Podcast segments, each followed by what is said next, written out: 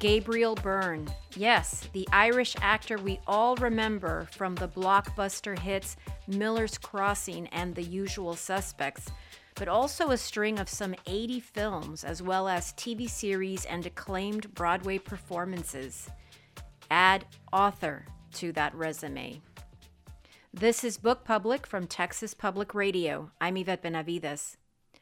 Some celebrity memoirs are pretty good, but it's hard to find one that thrusts you into a story the way it feels when you're sitting in a movie theater vicariously living through the actors on the screen. Gabriel Byrne offers that mirror in his memoir, Walking with Ghosts, in a lyrical narrative that is by turns uproariously funny and heartbreaking. He shares the story about growing up in Dublin, his sometimes trepidatious road to Hollywood, and reveals how inextricably bound his life as a famous actor is to the poignant echoes of his childhood. I spoke to Gabriel Byrne about his memoir, Walking with Ghosts. Well, I want to ask you about Walking with Ghosts. Um, yes. The book begins with your rumination on the seasons of your life, and you return mm-hmm. to these spaces of your childhood home. You describe the place that birthed my love of simple things. And you give the example of the childhood thrill of finding a hawk feather snagged on a briar, or the taste of wild blackberries after rain. So I was thinking about how the landscape of memoir today is so vast and varied, but your book really comes through as giving space to really tender and simple things. But then we find as we're immersed in those very poignant parts of your story, you do have to negotiate extreme and traumatic situations too, like, for example, the death of your friend Jimmy. Mm-hmm. So I was thinking about how the book is about returning to those spaces physically or emotionally and you have to walk with these ghosts that are both benevolent and then not so. So I wondered if in your writing process, if in penning the more drama- more traumatic situations and more dramatic ones, could that potentially have mitigated the depiction of the simpler things that you were trying to describe, as if the writing, the trauma clouded the rest and how you grappled with that in your writing process? Well, that's a very interesting and, and complex uh, question, and I will I will try to answer it um, if I if I can. Um, I think that me- memory itself is uh, a very fragmented thing. It doesn't have it doesn't have a linear uh, character you, you don't necessarily remember things chronologically. And we, we, we tend to remember things often in images. And those images contain um, oftentimes emotions. And um, when I set out to uh, to write the book, the, the reason I began it um, on that hill, which was very important to me when I was growing up, was that it allowed me a panorama um, of the physical landscape, and it also allowed me a panorama of m- my life. And the physical landscape, um, we, we, we tend to remember the physical landscape of our of our childhood uh, in an unchanging way. Uh, when we think back to when we were seven and eight, um, and we haven't visited that place for a long time, we tend to think of it as being the same. But what I found in that experience was that nothing really belongs to us except memory. Even landscape that we think um, is ours in, in, in our own uh, possessive way. Uh, I'll give you an example. Uh, when I looked out over that hill and I saw that the farms that I had grown up with as a child had been replaced by apartment blocks, I resented it because I thought, how can they interfere with my memory of what happened there? How can they how can they desecrate that landscape by putting in blocks of apartment? So when I continued on that road in in that initial memory, and I came to the house that I used to live in, and um, I stood outside it. And as I was standing outside, uh, the front door opened, and a man came out with his wife and his baby. And he asked me in a very suspicious way what I was doing there. And I said, "Oh, I used to live here. This this was my home." And he didn't give any kind of response to that. Um, I did. I hadn't convinced him that I had a reason to be standing there. And when the door opened, just a crack, I was able to see into the hallway. And of course, the hallway was not the hallway of my childhood. And they put on an extension at the back, and that was no longer the kitchen that eight of us used to eat our, our meals in. And I realized also that if landscape doesn't belong to us, neither does home, because home is something that um, you carry with you. Um, even if you stay in the same place, your idea of home, um, your idea of home changes. So what what I was trying to do was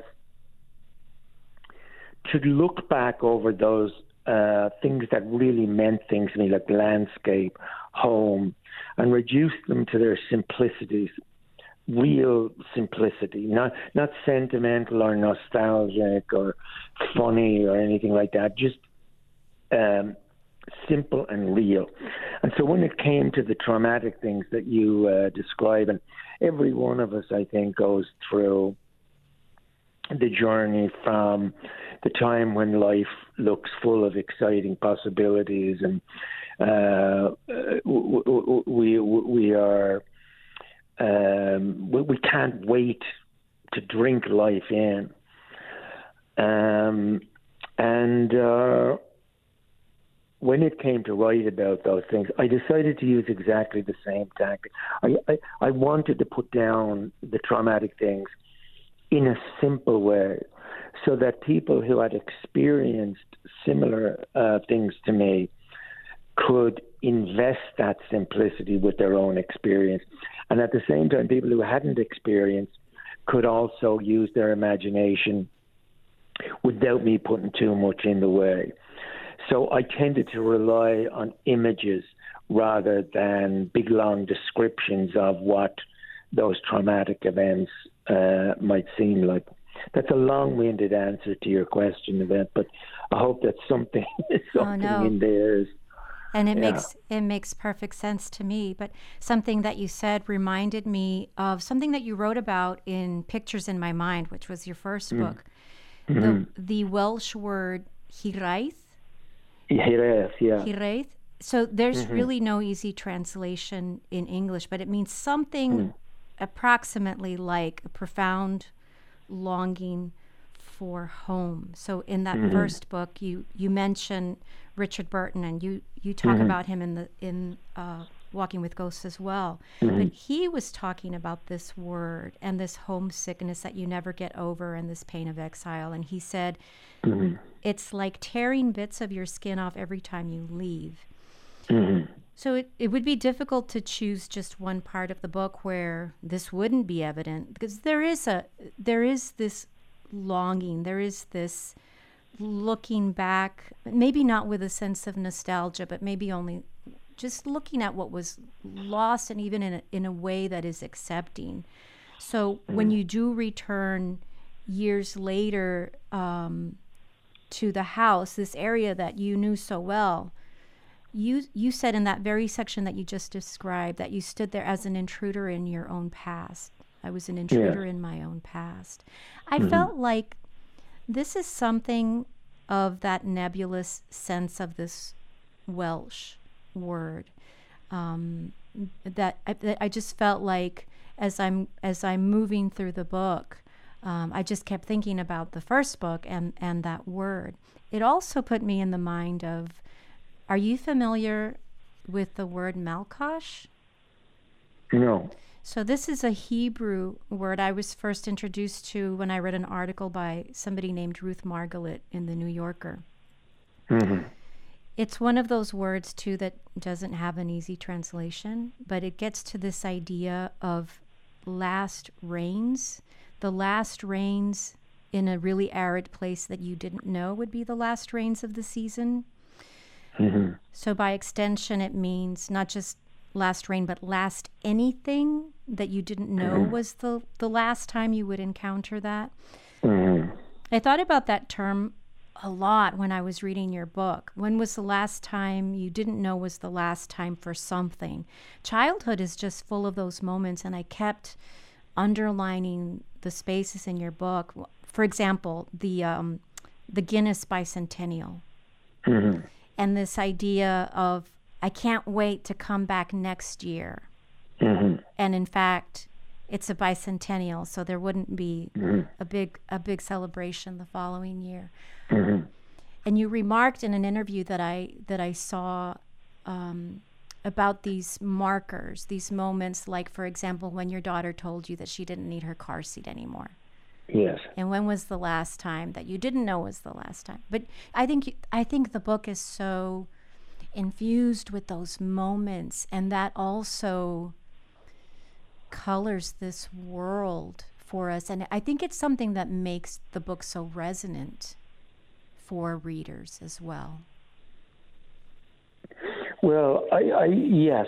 Um, you know, once more, you've said a lot in in that question, which isn't really a question; it's more observations. Um, and when is the last time you realized that it was the last time? Well, there will come a time when it will be the last time for everything, and I think that when um, when we when we talk about um, the um, the past, we're often talking about what cannot be retrieved. And Louise Gluck, the, the, the American poet who won the um, Nobel Prize this year, she talked about that we experience everything once, and that's in childhood, and the rest of it is memory. And th- there's great wisdom in that because um, our, our souls, our minds, our spirits are alive when we're children. We absorb everything. And then we come to a time when we don't observe or absorb in that way anymore. And we look back. And what, what are we looking back at? We're, lo- we're looking back at ourselves and that part of ourselves that can never, that can never come back again. Um, you know that particular chapter that you're talking about when um, it was one of the most exciting days of my life. I think it was nine when we went to that fair, and um, when we were coming back, my brother said, oh, "I can't wait to go to the next one." And yes, it was a bicentennial, so there was not going to be a next one. And my father said, "We're all going to be dead and buried by that time." And what that even at that age, just on the edge of my consciousness, I understood that time was finite and that uh, there would be a time when I wouldn't be alive. And children experience those things. A, a young child will sometimes say to its parents, Are you going to die? Daddy, are you going to die, Mommy? They become aware of it. We can't articulate it and you, you know d- d- discuss it, but it's there. So when I was looking at those um, major markers, as you call them in life, some of them are very obvious, but some of them are not. And we don't realize what markers they were until we have got many, many years past them you can open a door. You can walk up a staircase and open a door, a seemingly, uh, you know, inconsequential random act, and it can change your entire life. Had you not got off the bus at that moment, had you said to a friend, okay, I'll see you on Saturday instead of Friday, your life might have been different. So the little moments that determine huge, uh, the huge axis of our lives are sometimes unseen and unremarkable. Of course, sometimes they are very, very obvious, but they were the things that I wanted to uh, that I wanted to trace, and um, I think it's it's a great phrase. When is the last time you knew the last time? Well, I, I find that in relation to you know what we're going through at the moment, in a way, COVID. I remember sitting in a cafe with friends of mine and saying, "Okay, well, listen, um, I'll see you in a couple of months, okay?" And we'll go down to that village down in, you know, County Kerry, and we'll, you know, well, that was the last time. The world changed after that, uh, after that conversation, and it was the last time I saw those people. Now I don't know when the next time I will see them is. I hope not too long but it ties into this idea that we must really cherish every moment of observation and every kind of quiet instinct that we have, especially in relation to the people in our lives that we care about, that we love, but also people that we may not put into that primary category because sometimes it happens that somebody you don't think that much about passes away, and you think, Jesus, I wish I had gotten to know that person a bit better. Hmm. I had this instinct that I should have, but I didn't. I didn't know that the last time that I saw him, hmm. I didn't know that the last time I saw him was going to be it. So, um, you know, um, these all sound like very profound and philosophical questions, but I think everybody recognizes those steps along the line in life and how we walk with ghosts. And the ghosts can be the ghosts of memory, they can be the ghosts of the people that we've known, they can be the ghosts of regret or, or, or, or trauma. And that um, we will one day be ghosts walking behind the people that we care about.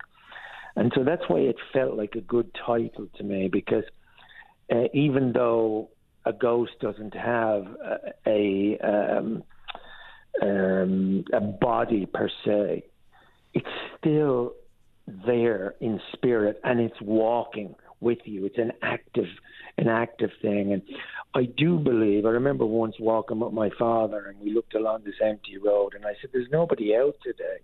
And he said, No, no, no, no, no. He said, The roads are full of ghosts if you could see them. And uh, the Indian people also believe that. The Native American Indians also believe that that the spirits of your ancestors walk walk with you uh, when you walk, not just walking, but in in your life and we tend to not respect too much the idea of the people who have gone before us. But the people who have gone before us are the people who are responsible for us being here now.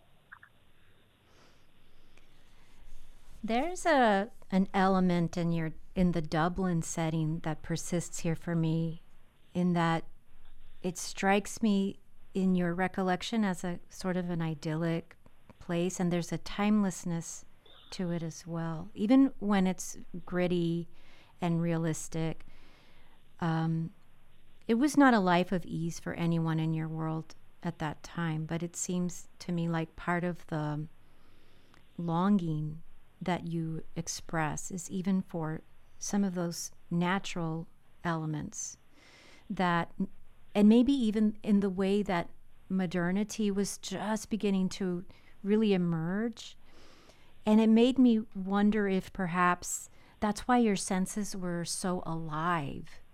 It's just, it's because of that specific era that you were in. It was like the natural world was out there beyond the back door. Um, and y- you seemed like you were a very watchful young boy. But I'm, I'm just mm. wondering if if it had also to do with the place that there was that there's now this imprint that we see in the way that you share your memories and experiences because of that place because of that time and that, that timelessness and, and that place. I, I experience that sometimes when I read Edna O'Brien or mm. um, or William Trevor. So I was wondering mm-hmm. if it was is is it is it a Dublin thing? I've never been there myself, or is it does it have mm. to do with that time period? I'm not sure. There are just things that are not occluding the way that you, that you can perceive something very purely. Um, yes, I think there's something about the I I, I think there's something about the Irish way of relating to the world that possibly has something to do with our history. Um, I don't know. We we we certainly have um, more than quite a few other people in the world. We, we have a capacity to relate to the world in terms of stories. I don't know that it's necessarily an Irish thing, but um, it's a very literary uh, culture. It's also an imaginative culture. And I say this, uh, you know, not that everybody and everything there is like that. It's not. But we were, uh, for many hundreds of years, denied access to books, education, and so forth. And and culture and imagination went underground, and it came out in the form of stories, um, things that we imagined. Uh, it gave birth to poetry, and it gave birth to a real love of the landscape. Um, I think Edna O'Brien's work is suffused with that. Uh, William Trevor's work, on the other hand, who you only mentioned, who's possibly one of the great short story writers of the 20th century, um, his work concentrates a great deal, as you rightly say, on that world, changing world between modernity and traditional. And um, it's something I'm very conscious of, but it's not just an Irish thing. I, I, I bet that people in Texas will look at the world that they're living in now and say to themselves, what have we gained with these new days that we live in? But also, what have we lost? And I think that technology, of course, reaches everywhere now. What we've lost, I think, is um, the the wonder and the joy of storytelling, not so much in the big grand way, but in the storytelling of day to day life, the communication of one with the other, um, the, the, the, fracturing of, of communities so that individuals um, don't have the same recognition in the community that they used to have people are now isolated in their houses with computers and living in a virtual world. That's inevitable that that has taken place. But for example, when I was growing up, the radio was switched on two or three times a day for the news or for the weather forecast, and then it was switched off. And the rest of the time, people were talking to each other. And now you have 500 channels that you can choose from. I know from my own experience that 500 channels, even five channels, induces in me a sort of a discontent and a restlessness that I think, oh, geez, maybe there's something better on channel 25, or uh, oh, I, I shouldn't have moved from channel 325 because, mm-hmm. oh, there's that movie that's been on that I wanted to see, all that stuff. And then you've got the internet, and then you've got um, people's inability to retain attention spans for long periods of time. It's not just children who have ADD, it's adults. If you go to a place like Los Angeles, and I'm not blackballing Los Angeles by any means, but one of the things that I find really difficult there is trying to have a conversation with people who live there. You know, you'll meet somebody and and you'll say, "How's it going?" and they'll say, "Yeah, it's pretty good. Yeah, yeah." Well, I wouldn't say good because you know the thing is that, oh my God, have you seen that guy on TV? The guy who does all the cooking shows. you know, we got this we we got this cooker last week, and it's and it's pretty amazing because he used to go, and and, and suddenly you're thinking, stop.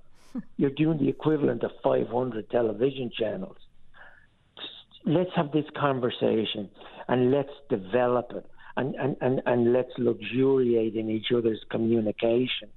Um, I find that difficult because I like, uh, though you wouldn't think it now having it with this, but I like to listen to what people have to say. I really do. Mm-hmm. And um, when I was growing up, sitting around the fire listening to people talking about ghosts and you know, giants and things that they kind of believed in themselves, and in some cases actually really did believe in. Mm-hmm. But you have a, an organization which I think began in Texas. I could be wrong, uh, so forgive me if it's not.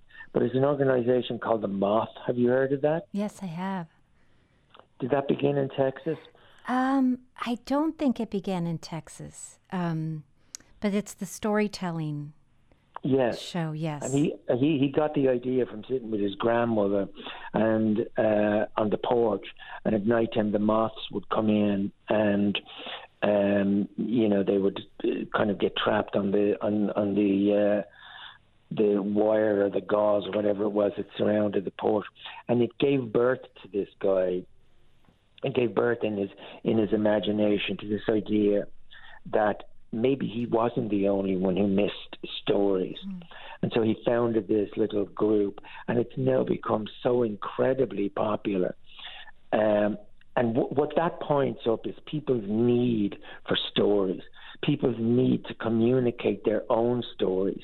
You don't have to read William Trevor or, you know, um, um, any writer you can think of. We all have our own incredibly extraordinary stories of uncles and aunts and grandfathers and guys who live down the road.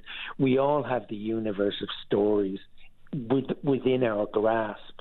And um, that's what that organization mm-hmm. uh, tapped into, and it's now worldwide. Mm-hmm. I was thinking about when you were talking about um, how you were deprived, how the Irish were deprived of books and, edu- and education and so forth. Mm-hmm. Um, that in the book, what really comes through is the way that you're influenced by your mother and her love of reading, and then also Mrs. Mm-hmm. Gordon, who mm-hmm opened up these worlds for you. She read newspaper stories to you about mm. Laika the dog, and I mean, also mm. sordid tales about murders. And she referred to mm. ghosts as very mm. unhappy souls that mm-hmm. left the world too soon. It seemed, as I was reading about your mom and Mrs. Gordon, that you had, and you were, you you had to have been a great listener, an observant young boy, and a great listener. It seems like you had this other kind of education that influences you still i i think. And d- it opened your mind at first and expanded your horizons about all of the things that happened outside of your childhood home and also out of time. And my sense was that this curiosity and this looking out into the wider world just has never left you. And um, in following your career uh, I can see how Mrs. Gordon's influence has been so long lasting, and of course your mother's passion for for reading. Um, so th- that that was just something that um, that I thought about quite a lot. So when you mentioned the idea of these channels and the the diminished attention span, um, yeah, there was there was no time for any of that. For as much as you loved going to the movies with your mm. grandmother, and that was just another portal into storytelling. Um, of course, a very different one than 500 channels, right? Of course. So I, th- I just um, love in the book these influences of, and they all happen to be women in this case, of these women, but also the kami, uh, your Oh, your, s- yes. your school your school chum Mhm. who had had that influence on you too to be hmm questioning and to be Mm-hmm. curious about the world. hmm So uh, uh, absolutely. I really mean, appreciate that- that. Yes, that is. Um, if we're lucky enough um, to have people around us who can imbue us with a sense of curiosity and wonder about the world, um, you're, you're you're given a great gift. And it, as parents, we have, you know, we have even if you if you don't have children, and and if you you know come across young kids, you can never overestimate um, a word of encouragement or a story told to a young person or a word of wisdom that you you know that you drop to them. Because as we were saying children are their imaginations are alive waiting for um waiting for guidance really.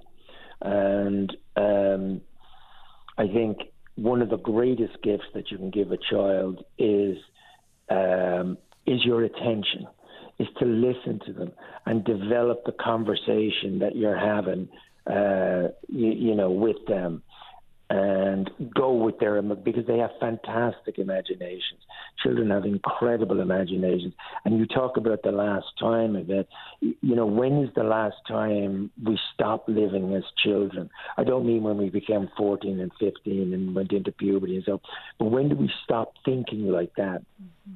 Somebody, somebody asked Picasso when he was 90, did he have any ambitions left? And he said, um, my, my, my great ambition throughout my life, and still is, is to is is to paint like a child, and that's a remarkable thing to see the world through the eyes of a child.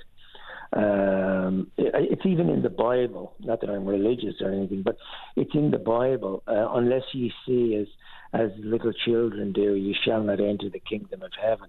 Really, what that's saying is, if you can see the world through the eyes of a child, you'll be given great gifts. And um, it requires a certain kind of discipline, I think, or willingness to let go our adult judgments and just to say, what's this thing? Even if it's a twig that you find by the roadside and you pick it up and you look at it, because as Blake said, you know, the universe is in a grain of sand. Um, there's no such thing as ordinary. Everything, everything is extraordinary. Everything. And um, the, there's a quotation also from Isaac Newton, uh, if I can remember it, which says kind of the same thing. Um, and and there I was um, upon the seashore seeking a more perfect pebble, when all around me the great ocean of truth lay undiscovered. That's so beautiful. Mm. This idea of the the child's mind and creativity and imagination makes me think about the nativity play that you wrote about. Yes.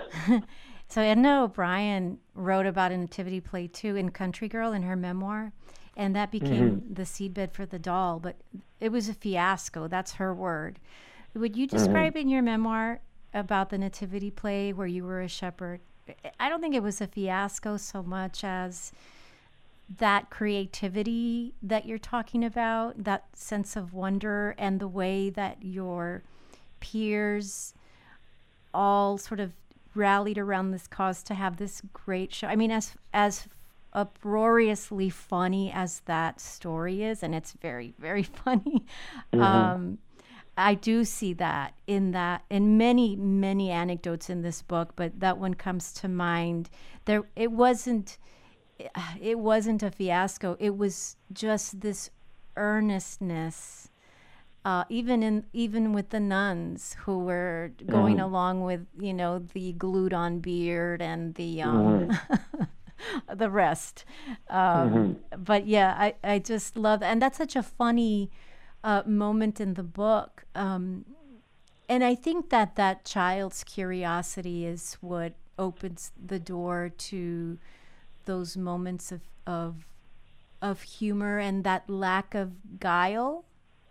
Mm-hmm. That total lack of guile and that lack of self consciousness that just would make something like that nativity play happen in the first place. Yeah, I mean, uh, really, we hadn't a clue what we were doing. And looking back on it, you know, I was supposed to be sitting. There, I was just supposed to be a shepherd, waiting for uh, the three wise men to arrive. and um, I was sitting on a, on a, an apple box that was covered in silver, and uh, somebody else was making sheep sounds um, to, because the audience were supposed to think there was sheep where I was looking. But um, the nun was quite clever in the way that she did it because uh, when when the three wise men came uh, to the manger, to the where the birthplace of Jesus, um, they said, "Oh, we came from the east, and a star guided us, and um, there was um, we came with forty camels."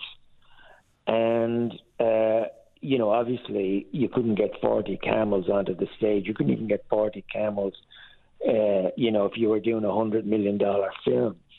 But she was clever enough in that she said, um, "Oh no, no, they'd never fit into the manger. We had to leave them outside."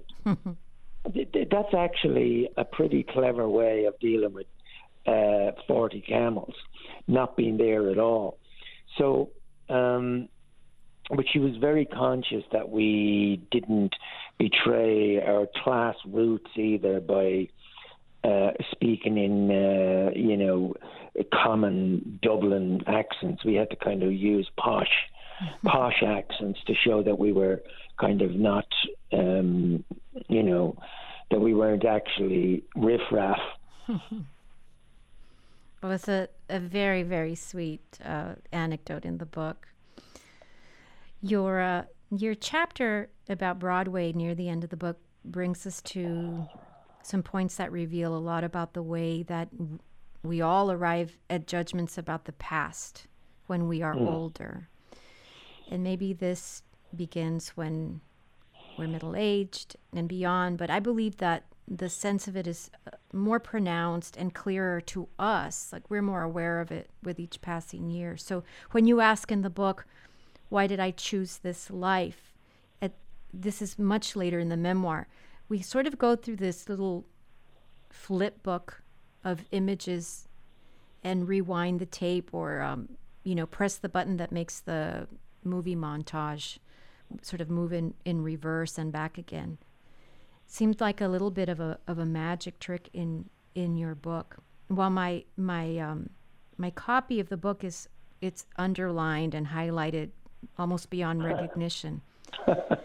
uh, this part somehow is where my, my pencil lines are very fine and very clear and defined because I felt like like there's there's no narrative arc here. I like the recursive structure of your memoir very much. I think mm-hmm. it, I think it's it's perfect. Um, but there's this point where we're coming to some answers, and I I envy those readers who have yet to read your book because they still have the experience of reading it for the first time before them. But you begin in the first person in that chapter, and then there's this shift where you start to directly address your father and then mm-hmm. your mother. And that's not just poetic license either. It was so seamless. I had to double back and look at it again. And I don't know, it just made me think about how that sort of mimics the way, speaking of recursive, the way that we think. If there's such a realness, that's how we really ruminate with mm-hmm. these these shifts mm-hmm. in point of view, mm-hmm. um, and it makes perfect sense to us. So mm. there was just something about that part that I, I wanted to to share with you. Yeah, I think that again, it, it goes back to the title. I mean, our parents, um, especially, um, whether we've had a good experience with them or not, they walk with us. um, and they become, as I said in the book, I I um, I listened to my father for years, but I never really heard what he was saying until I was much later, until I was much older, and um, don't we address our parents in our heads? Um, whether we actually use the interrogative form or not, but we're constantly thinking of my mother said that one day or my father did that. You know that question why did i choose this life is is is a deep question because how much of your life do you actually choose once you're born to to to two people? You've no control of your you you you just come into the world but you come into the world to these two people um and you live with them. If if you're lucky you you you know you um you get to share quite a lot of time with them unless something awful happens. Um the idea of having a um a conversation with your father or your mother who have passed was an interesting exercise for me because it implied that they were still there and I could um, interrogate them and I could be real with them and I could be honest with them in a way that I never could be in, in life. You know, I could never say to my mother, for example, I think you had a disappointed life. I could never say that but I can say it to her now in the context of these pages. I can never say to my father, I didn't know you were ashamed of, uh, you know, being thrown on the scrap heap at 47 with, and never worked again. I didn't know what that did to you. Um, I know, of course, now what it did to him. But in the unthinkingness of youth and you know, the, I suppose the selfishness of living your life at that time, you don't think about it. But my father was an old man at at 47, and my mother and father, both you talked earlier on about modernity and so forth. They came from a traditional world, and they were trying to grapple with the, the, the new world.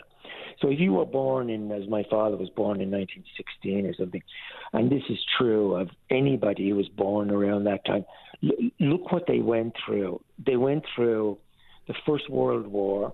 They went through the Spanish flu, which killed millions and millions. They went through the Depression in the 30s. Before they had gotten their heads up above that, there was the Second World War. They got a few years of uh, respite. Then there was the Korean War. And then there's the Vietnam War, uh, the Second World War, the Korean War, the Vietnam War. And then just as you were getting your head around that, nuclear war raised its head. And as well as that, morality changed gigantically. So you were just getting used to the idea of traditionalizing our America, and suddenly girls were saying, I'm on the pill. That means I can have sex with whoever I want, whenever I want. And those parents were looking at those children and saying, they're on the pill, and they're taking drugs. What world are we living in? Um, and so we tend to think that that generation didn't experience anything, but they were also trapped in traditional roles, even as the world around them was changing hugely, and they held on to their they held on to their traditional beliefs and their traditional um, you know idea of heaven and uh, hell and earth and so forth.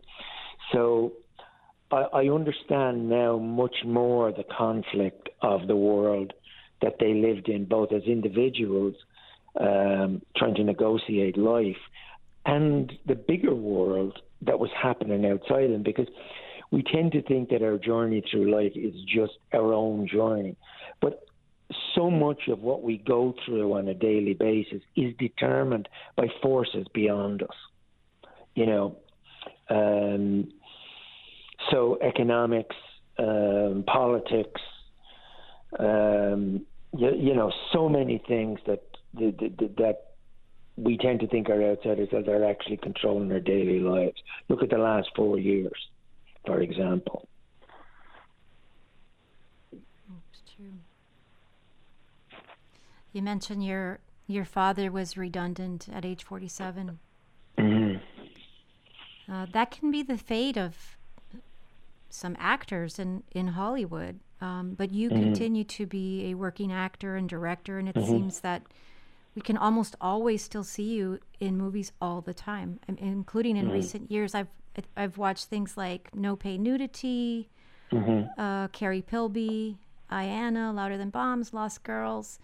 Uh, to say nothing of like the TV series that you're you're still doing. Um, you are still as prolific an actor, if not more so and it defi- it defies really what we think about Hollywood and the dearth of roles for um, mm. for actors that have in, already enjoyed a, a heyday in earlier decades. Mm-hmm. Um, well, I think it's tougher, much much tougher for women, as it is in so many areas of life. Um, Hollywood doesn't write movies for women over the age of 35. Um, it doesn't write roles for married women or women with children. It doesn't. Um, it still doesn't address. You know, women make up fifty percent of the population, and yet the amount of movies about women, and I don't just mean like an occasional movie where uh, some girl is a superhero, or you know, they're they're basically playing roles that men play. I'm talking about really informed roles that allow women to be on the screen uh, with the same complexity as um, as men. But then again, movies, most movies, in my opinion, don't have great complexity to them. Um, they're pretty straightforward. There's there's heroes, there's villains, and there's a resolution at the end. Um, in my in my world, I never wanted to become part of Hollywood. I didn't like it uh, when I was there. I didn't like the kind of um, things that I was offered, and I always stayed off that kind of um, spectrum. I always wanted to just do the things that I liked doing, whether they were popular or not. I mean, you mentioned like um, you mentioned some movies there, but if you look at what those movies are about, they're really about something. Mm-hmm. Now, um, um, uh, No Pay Nudity. Um, I think you must have been the only other person that saw that film. Oh, it's but, a great movie. it's a great movie. but but it's about it's about failure. That's a film about failure. So many movies are about success, but to make a movie about failure, which is part of our existence, seemed to me to be a worthwhile thing to do a movie about. Lost Girls, which is about a marginalized group of people in our society, in this case prostitutes, who were murdered and nobody cared about them based on a true case. That seemed to me to be something, uh, you know, worth doing. Uh, um, you know, in treatment, which I did for HBO, which was about a therapist, and all of the cases that we examined in that were all you know, stories that affect every single person in life. Mm-hmm. I'm not really big on action films, and I'm not big on rom coms, or um, I'm not big on gross out comedies or those things. I, I I just prefer to do the things quietly that I want to do, mm-hmm. and it never bothers me whether they're seen, whether they get to the box office or or not. It it doesn't bother me hugely. But enough people see them to say, "Oh, I'm glad I saw that film." Oh, they're they're all wonderful. They're all wonderful.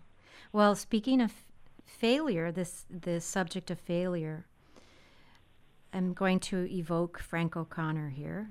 Mm-hmm. In uh, The Lonely Voice, he discusses mm-hmm. submerged populations, the marginalized, mm-hmm.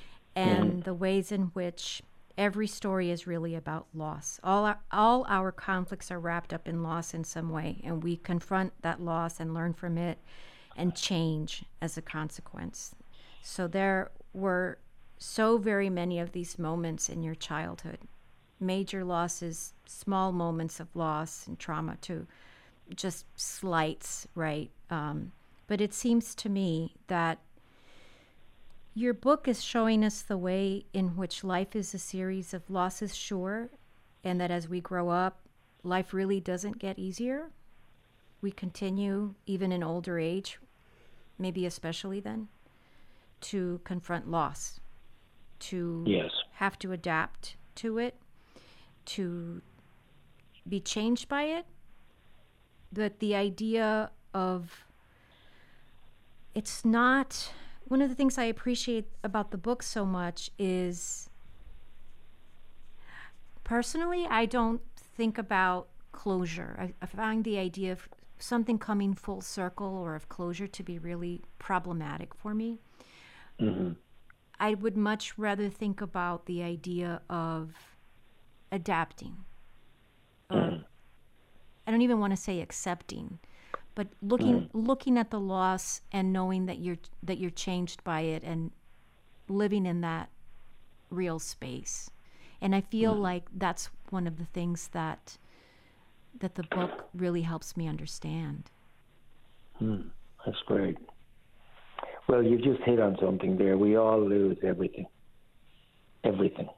That's ultimately our fate, is to lose everything. But while we're here, we must live um, to the fullest of our ability. I think a great deal of unhappiness and discontent comes from expectation of life to be something that we don't, um, that do, you know, I expect this to happen. So when it doesn't happen, we're unhappy because it doesn't happen. Um, desire and expectation are natural um, you know, motivators, but things do not turn out always as we want them to turn out or we expect them to turn out. Often it's the unexpected that comes into our lives that, um, you, you know, that's the reality, good and bad. So um, if we can accept the fact that, as George Harrison said, all things must pass, uh, if we can establish within ourselves the fact that we lose everything, it might give more significance and meaning to what we do have. Gabriel Byrne, thank you so much for talking to me today. I really appreciate it. Yeah, it was lovely, Yvette. Thank you so much. And thanks for reading the book and thanks for um, giving it time and, and focus and, and respect. Thank you. Gabriel Byrne is the author of the memoir, Walking with Ghosts. This has been Book Public from Texas Public Radio. Thanks for listening. Write to us at bookpublic at tpr.org. Jacob Rosati composed our theme music. Bree Kirkham is our digital producer. We also had help this week from Kathleen Creedon. Dan Katz is Texas Public Radio's news director. I'm Yvette Benavides.